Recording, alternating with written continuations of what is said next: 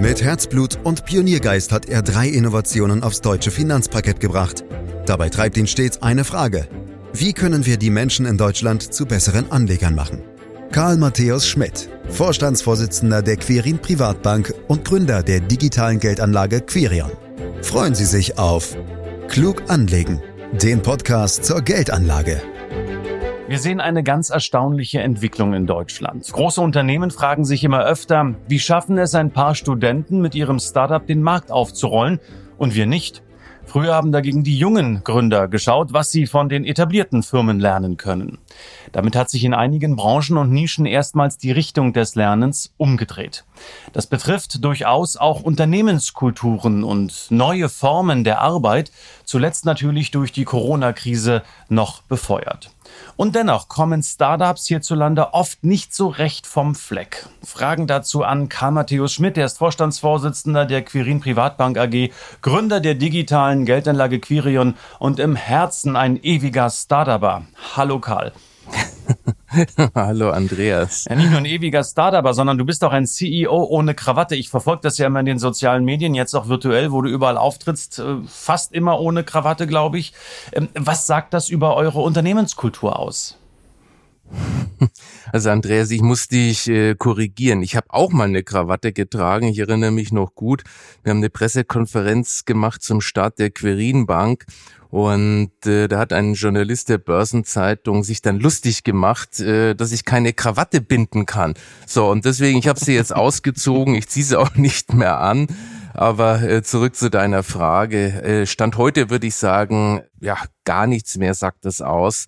Äh, denn sogar der Bundesfinanzminister und ähnliche Größen laufen mittlerweile ohne Krawatte rum und das hat irgendwie, finde ich, gar nichts mehr Unkonventionelles.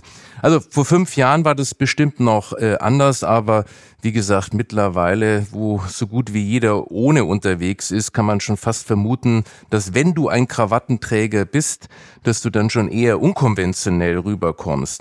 Aber um es vielleicht nochmal auf den Punkt zu bringen, bis auf äh, paar Banker, die immer noch mit Krawatte unterwegs sind, äh, sagt das aus meiner Sicht über eine Unternehmenskultur eigentlich nichts aus. Und vielleicht darf ich hier ein bisschen was verraten, Karl, weil es ist ja ein Podcast und man kann uns beide nicht sehen. Ähm, ich glaube, wir haben heute beide einen Rollkragenpullover an. Ähm, immerhin noch. Richtig. Ja. Also auch da. Aber einen dünnen, ne? denn es wird ja immer wärmer in Deutschland. Ähm, mach's doch nochmal etwas anschaulicher, Karl. Gehören denn bei euch zum Beispiel auch gesunde Smoothies und ein Tischkicker in der Teeküche dazu, wenn schon äh, die Krawatte gefallen ist? Jetzt holst du aber alle Klischees raus, die es über Startups gibt. aber ich darf dich äh, beruhigen. Also bei uns gibt's noch keine Smoothies, aber wir haben natürlich auch einen gesunden Obstkorb jede Woche frisch. Natürlich gibt's auch Wasser, Tee und Kaffee. Und ich kann dir zum Tischkicker sagen, ich mag den gar nicht. Wir haben zwar irgendwo einen in der Ecke rumstehen, aber es ist tatsächlich so, dass ich ein ganz schlechter Spieler bin. Na gut, aber äh, all die Dinge drumherum sind mittlerweile, und da hast du vielleicht doch recht, wichtige Bausteine einer Unternehmenskultur und gerade auch für jüngere Generationen ist es schon echt wichtig. Aber am Ende ist das auch bedeutungslos, denn letztlich entscheidend ist, nämlich ob sich alle mit den Unternehmenszielen wirklich identifizieren können oder ob es nur Rhetorik ist. Unser Unternehmensziel besteht darin, dass wir die Menschen in Deutschland zu besseren Anleger machen wollen. Damit daran alle wirklich mit Leidenschaft arbeiten, sind Austausch auf Augenhöhe, eine Fehlerkultur und Raum für Kreativität wichtig. Nur dann fühlt sich jeder und jede zuständig. Bei uns kommen dafür Banker und Nichtbanker, ITler und äh, Rechtler, Frauen und Männer, Hanseaten und Bayern zusammen oder junge Menschen, die in Deutschland aufgewachsen sind, andere sind erst äh, eingewandert und das macht mir richtig Spaß. Was wir machen, ist authentisch. Wir können so zurecht sagen, dass wir auf der Seite des Kunden stehen, da wir uns nicht über Provision finanzieren, sondern ausschließlich über den Kunden. Langer Rede, kurzer Sinn, was ich sagen will, wenn eine Unternehmenskultur von den Mitarbeiterinnen und Mitarbeitern nicht in allen Lebensbereichen und Arbeitsbereichen gelebt wird, dann bleibt es nur schöner Schein. So, und äh, wenn du nur am Tischkicker innovativ und agil bist, das bringt dir ja nichts. Ja, das stimmt natürlich, ja. Klar ist ein Startup mehr als eine agile Unternehmenskultur am Reißbrett, verstehe ich schon. Ähm, aber was muss ein Startup bzw. der Gründer dahinter noch mitbringen, Karl, um erfolgreich zu sein? Also bei einem Startup komprimiert sich erstmal alles auf die Frage, welches Problem kannst du für den Kunden lösen? Und dann sind auch irgendwo die Grundpfeiler gesetzt. Aber du hast ja nach den Gründern gefragt, also eine gewisse Naivität, und das meine ich nicht negativ, die braucht ein Gründer schon, weil wenn ich alle Risiken im Kopf habe, dann fängt man nie an, ein Startup zu gründen. Daneben braucht man Überzeugungskraft und Ausstrahlung und man muss natürlich Menschen mitreisen und motivieren können. Und was auch ganz wichtig ist, jedem Startup-Gründer muss natürlich klar sein, dass ein Acht-Stunden-Arbeitstag für lange Zeit nicht mehr möglich ist. Die ein oder andere durchgearbeitete Nacht ist vorprogrammiert. Ich werde das Gefühl nicht los, Karl, dass du gerade in den letzten ein, zwei Minuten über dich selbst gesprochen hast. Äh, aber es ist ja auch so, per Definition ist ein Startup ein kürzlich gegründetes Unternehmen mit einer innovativen Geschäftsidee und auch einem ja, hohen Wachstumspotenzial. Und äh, bleiben wir doch bei dir. Demnach hast du ja, wenn ich richtig gezählt habe, auch schon drei Startups gegründet, oder? Stimmt, Andreas. Alle guten Dinge sind ja letztlich drei. Ja, ich habe mit 25 Consors gegründet. Äh, das war der erste Discount-Broker Deutschlands damals, natürlich mit der Euphorie des neuen Marktes und das hat den Nerv der Zeit getroffen. Fünf Jahre später gingen wir dann an die Börse und das war für mich ein prägendes Ereignis, woran ich mich wirklich immer noch wahnsinnig gern erinnere. 2005 habe ich mich dann um die Menschen gekümmert, die bei der Geldanlage geführt oder betreut werden müssen. Und das führte dann zur Gründung der Querin Privatbank und nach fünf Jahren Aufbauarbeit als First Mover, in denen wir von anderen Banken mehr als einmal belächelt wurden, schrieben wir 2010 erstmal schwarze Zahlen und wachsen seitdem gegen den Branchentrend. Ja, und dann kam äh, 2013 Quirion, die dritte Gründung, und da machen wir nunmehr die innovative Geldanlage der Querin Privatbank für jeden Anleger digital verfügbar und planen hier natürlich noch eine Menge Überraschungen. Also das ist ein Riesenwachstumsmarkt und wahnsinnig spannend und ich habe da großen Spaß daran. Mhm. Ähm, ihr habt äh, Quirin und Quirion in Berlin gegründet. Gerade Berlin hat ja in den letzten Jahren auch viele weitere Startups hervorgebracht. Karl, warum ist unsere Hauptstadt gerade in diesem Segment so stark? Ja, Berlin zieht unternehmenslustige und risikofreudige junge Leute mit exzellenter Ausbildung wie ein Magnet an. Sie haben erkannt, dass sich Berlin zum deutschen Schmelztiegel für Innovation und der Start-up-Szene entwickelt hat und rasant weiterentwickelt. Netzwerke sind rasch aufgebaut und Finanzierer relativ schnell gefunden. Dabei hilft natürlich auch das anhaltend günstige Refinanzierungsumfeld mit extrem niedrigen Kreditzinsen. So können vielversprechende Geschäftsmodelle schnell und effizient realisiert werden. Nur wenige Standorte in Deutschland können mit der dynamischen Entwicklung Berlin mithalten. Der sogenannte deutsche Startup Monitor, der mit detaillierten Befragungen von rund 2000 Startups den deutschen Startup-Markt analysiert, kommt im letzten Jahr für Berlin auf einen Standortanteil von 18 Prozent. Und Berlin liegt damit nur knapp hinter dem extrem bevölkerungsreichen Nordrhein-Westfalen mit 19 Prozent, das auf Platz 1 steht. Also vom Vorteil für Berlin ist natürlich auch der geografische Standort mitten in Europa und nahe an den osteuropäischen Ländern, aus denen viel jugendliche Intelligenz nach Berlin strebt. Und was du wirklich nicht unterschätzen solltest, Andreas, junge Leute wollen auch leben und den Unterhaltungswert der einzigen wirklichen Metropole in Deutschland sollte man wirklich nicht unterschätzen. Stimmt, und ihr habt mittlerweile auch einen funktionierenden Großflughafen. Da habt ihr ja auch ein paar Jahre drauf gewartet in Berlin. Also können die Startupper auch schnell wieder wegfliegen, wenn sie sich doch nicht mehr wohlfühlen. Denn sei doch mal ehrlich, Karl, Berlin ist doch äh, vielleicht immer noch ähm, arm, aber sexy, so wie es Klaus Wowereit einst suffisant beschrieben hat. Also wenn ich mir die Stadt angucke aus der Ferne, ähm, kann ich äh, oft nur zu diesem Schluss kommen. Aber du lebst dort und auch in der Nähe arbeitest dort, äh, siehst du die Welt äh, mit anderen Augen dort. Also Wovereit hat damals sicher nicht den Privatsektor, sondern die öffentliche Hand angesprochen.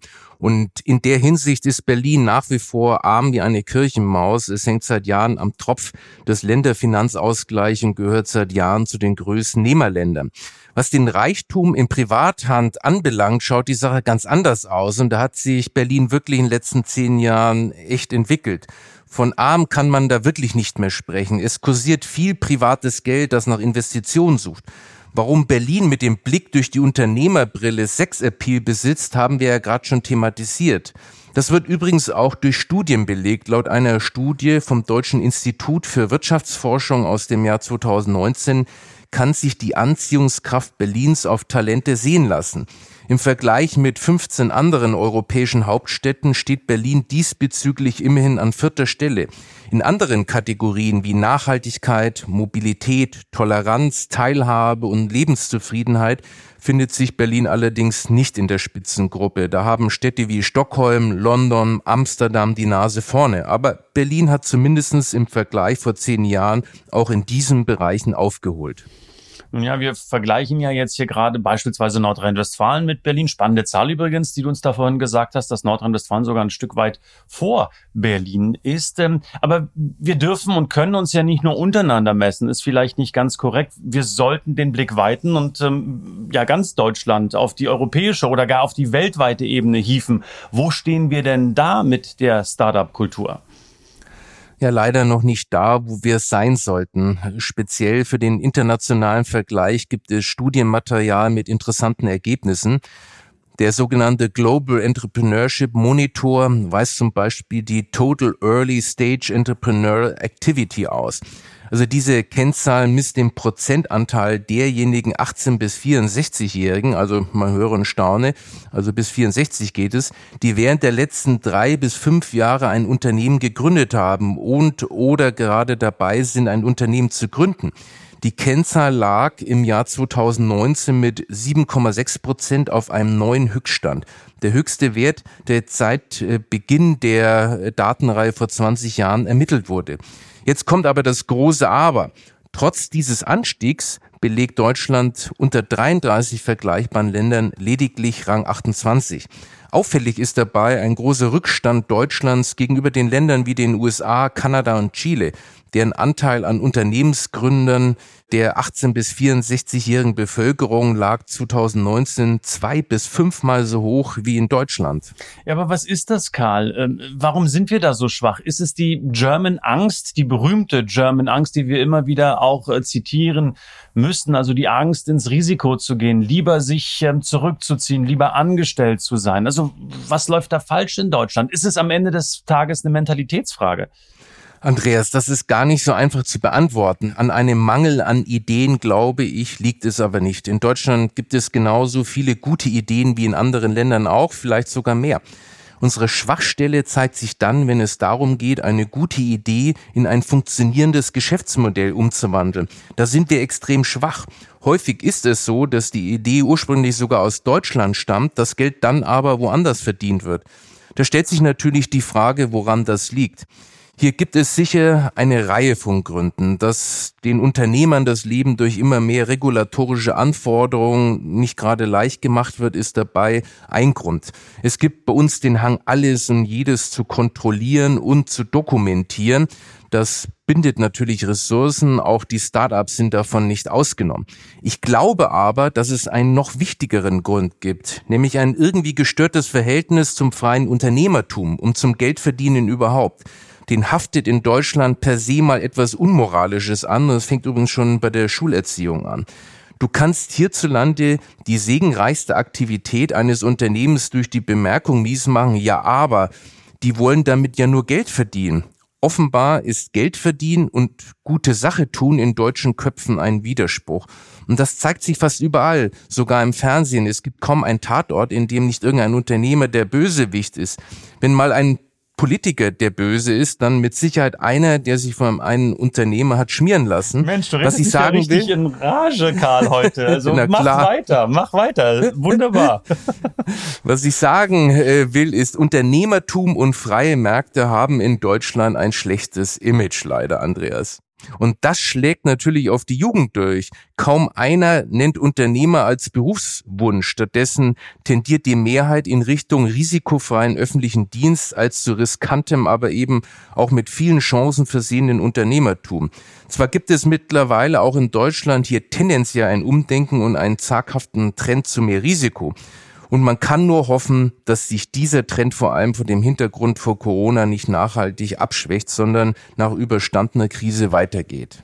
Finde ich ganz spannend, deine Analyse. Ja, ähm, ist in der Tat vielerorts zu beobachten, das, was du da sagst. Ich finde aber eines auch ganz spannend. Ähm, wie du weißt, äh, lebe und arbeite ich in Baden-Württemberg. Wir haben ja einen unglaublich starken Mittelstand. Viele, viele Hidden Champions kommen aus Baden-Württemberg natürlich insgesamt, auch aus, aus Deutschland, aber auch hier sind sehr, sehr viele ansässig.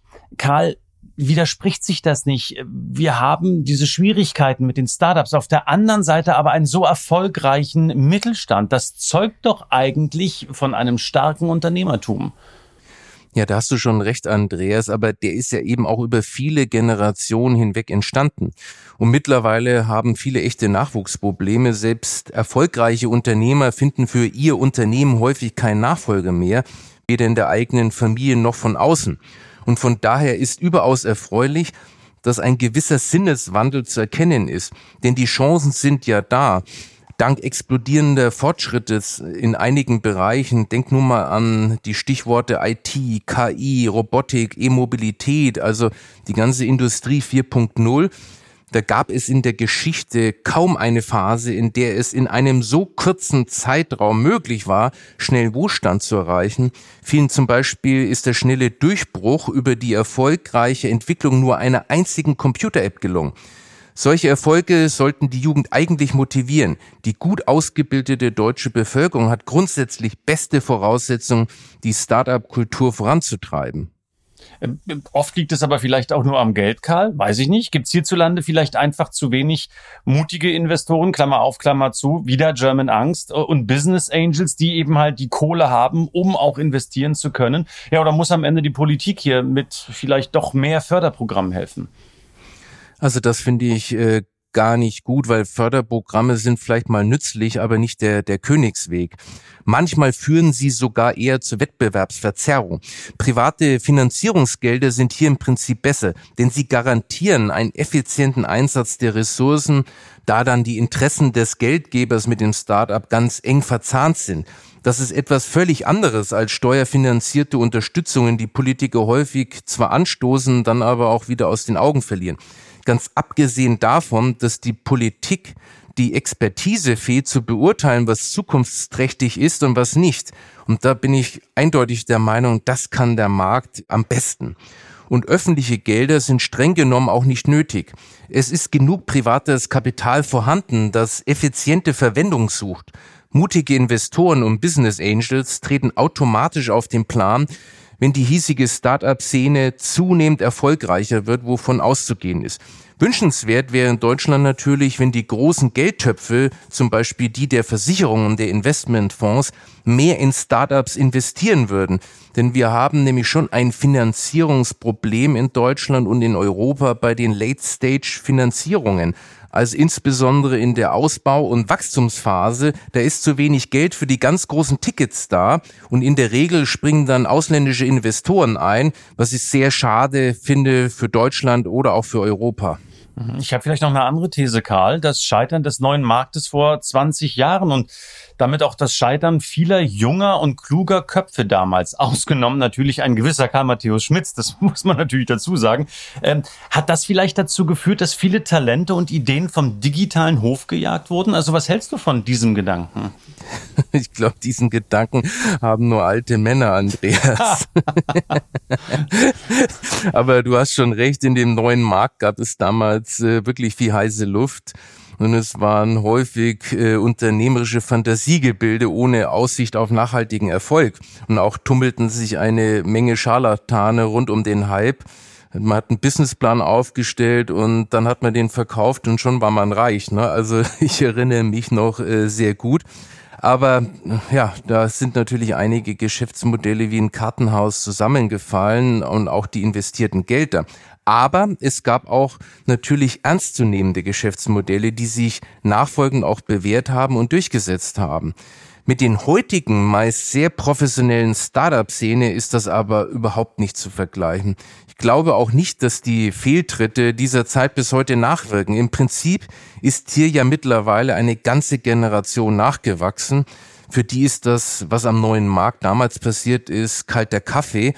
Das liegt natürlich auch an den positiven Vorbildern der letzten Jahre, insbesondere auch der US-Tech-Szene. Hast du eigentlich auch schon mal eine Chance nicht genutzt, Karl, in ein aufstrebendes Unternehmen zu investieren, wo du dich jetzt schwarz ärgern könntest? Ähm, ja, da fällt mir schon was ein. Also bei Consus hatten wir mal den Einstieg äh, bei PayPal geprüft und ja, wir haben es dann irgendwie verworfen. Leider. Mhm. Viele sind ja auch viele große deutsche Unternehmen bei Tesla investiert gewesen oder auch bei Amazon investiert gewesen und sind viel zu früh wieder raus und haben diesen ganzen Anstieg des Aktienkurses und der zunehmenden Bedeutung gar nicht mitgemacht, Karl. Aber was sind denn für dich die Top-Startups in Deutschland, wo du gesagt hast, hey, cool, mega Idee? Also es gibt natürlich äh, tolle Startups auch in, in Deutschland. Ich kenne mich natürlich am besten am Ende in der Finanzszene aus und ich finde in Europa Revolut äh, toll, N26, aber äh, auch äh, in Amerika Robin Hood oder Trade Republic hier bei uns. Und klar, Quirion finde ich auch klasse, Andreas. Ach nee, hätte ich mir irgendwie denken können. Äh, Karl, aber mal zurück zum, zum großen Ganzen. Äh, wieder nochmal zur Startup-Szene Deutschlands, die Schwierigkeiten, die wir hier nach wie vor haben. Äh, Frage, was machen die anderen besser? Was ist der Charme des Silicon Valley oder auch ähm, von Israel? Ja, Im Silicon Valley liegt natürlich der Ursprung vieler Technologie, die wir heute für selbstverständlich halten.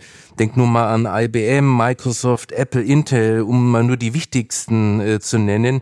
Und die haben den ersten Volkscomputer entwickelt. Und das hat natürlich Produktivitätsschübe ausgelöst, die weltweit ein völlig neues Zeitalter eingeläutet haben. Dank dieser exponentiellen Miniaturisierung der Halbleiter und einem sich schnell entwickelnden Heer am Programmieren wurde alle Lebensbereiche innerhalb von kürzester Zeit so schnell verändert wie nie zuvor in der Geschichte der Menschheit. Und das hat viele talentierte und kreative IT-Fachleute elektrisiert. Das Silicon Valley zog dann die intelligentesten und am besten ausgebildeten jungen Leute an wie ein Magnet. Und äh, das Internet, äh, insbesondere das schnelle Internet, ermöglicht jetzt natürlich schon eine gewisse Dezentralisierung. Und da können wir vielleicht auch in Deutschland ein bisschen äh, hoffen. Ja, zu Israel, was du angesprochen hast, da gibt es natürlich eine unglaubliche Mixtur aus guter Ausbildung und Unternehmeraffität, die natürlich den Start-up-Sektor treibt. Und äh, die Israelis haben eben kein gestörtes Verhältnis zum Unternehmertum. Und das macht für mich den Unterschied. Hm, sehr viel läuft in Sachen Innovation mittlerweile auch in Asien. Nicht nur China, aber natürlich auch in China. Die Zahl der Patente steigt rasant. Ich glaube, China hat die USA bei den Patentanmeldungen sogar schon überholt. Deutschland steht dann nur noch auf Rang 4 mit der Tendenz abwärts. Und das in einem Land, das sich mal einst Land der Dichter und Denker nennen durfte. Karl, ist unser Wohlstandsbäuchlein zu rund geworden? Also sind wir Opfer unseres, unseres eigenen Erfolges? ich gucke lieber jetzt mal nicht mich selber an, aber, aber in Sachen Patentanmeldungen werden oft irreführende Vergleiche gezogen, Andreas. Du beziehst dich hier sicher auf die 2019er Zahlen der Weltorganisation für geistiges Eigentum. Und da hast du recht, wenn du dir die Top 10 anschaust, liegt China knapp vor den USA und Japan und dann folgt mit einigen Abstand Deutschland. Aber die nackte Anzahl an Patenten gibt keinen sauberen Überblick über die Innovationsfähigkeit eines Landes. Patentanmeldungen in Prozent der Bevölkerungszahl wären ein besserer Maßstab und auch der hätte noch seine Schwächen, weil er strukturelle Unterschiede in den Ländern nicht berücksichtigt. Aber wenn wir zum Spaß nun mal für die Top Ten das machen, dann wird deine Rangliste ordentlich durcheinandergewürfelt. Dann landet nämlich die Schweiz auf Platz eins, gefolgt von Schweden und Japan. Deutschland würde von dem zehnten Platz auf Platz sechs landen und China wäre letzter. Für mich bestätigen diese Zahlen meine Einschätzung. Deutschland hat kein Ideen- oder Patentproblem, sondern ein Problem in der unternehmerischen Umsetzung. Und das hat vielleicht schon etwas mit den genannten Wohlstandsbeuchlern Deutschland zu tun. Aber spannender Vergleich und spannende Auflistung, die du uns da lieferst, Karl, denn man kann das in der Tat so sehen. Dennoch, glaubst du, dass deutsche Unternehmen den Rückstand bei den Patenten, den wir dann zumindest in absoluten Zahlen ja haben, wieder aufholen können? Ja, wie gesagt, ich sehe letztlich gar kein gravierendes Defizit bei der Anzahl deutscher Patentanmeldungen. Wir sind diesbezüglich gut aufgestellt und insbesondere die vielen globalen Champions im deutschen Mittelstand versprechen ein nachhaltig hohes Patentaufkommen. Unser Problem ist die Zukunftsfestigkeit und dafür brauchen wir mehr Unternehmertum. Momentan leben wir schon sehr stark von den Erfolgen der Vergangenheit doch ich will da auch nicht schwarz malen. Made in Germany hat weltweit nach wie vor einen sehr guten Ruf und wir sind in vielen Sparten Weltmarktführer. Ah ja, Karl, hätte ich mir denken können, du und dein unverbesserlicher Optimismus. Ähm, ich, komme immer wieder mit Gegenbeispielen natürlich auch. Also Tesla, habe ich vorhin schon mal erwähnt, ist unglaublich viel wert, je nachdem, wie gerade die Börsenlage ist. Äh, war Tesla auch schon mal mehr wert als die gesamte deutsche Automobilindustrie inklusive Toyota und die US-Autokonzerne zusammengenommen. Unglaublich. Das heißt doch aber nichts anderes, als dass die Investoren äh, dem Gründer und dem Visionär Elon Musk mehr Zukunftsfähigkeit zutrauen als den Managern der weltweit größten Autobauer. Oder wie würdest du das das interpretieren. Ja, das ist schon äh, wirklich verrückt, äh, die Bewertung äh, von Tesla. Aber Tesla wird jetzt natürlich immer mehr gejagt und dürfte sein Alleinstellungsmerkmal bald verlieren. Elektrofahrzeuge zu bauen ist für die etablierten Autobauer keine besondere Kunst. Die hohe Kursgewinnbewertung ist eine hohe Bürde für Teslas. Um das zu rechtfertigen, müsste Tesla Gewinne in Zukunft schon extrem sprudeln lassen. Die Aktionäre verteilen hier also schon wirklich kräftig Vorschusslorbeeren. Das ist zugegebenermaßen eine provokante Überlegung, aber vielleicht handelt es sich bei der Tesla-Aktie um eine vergängliche Modeerscheinung, selbst wenn sich E-Autos am Ende durchsetzen.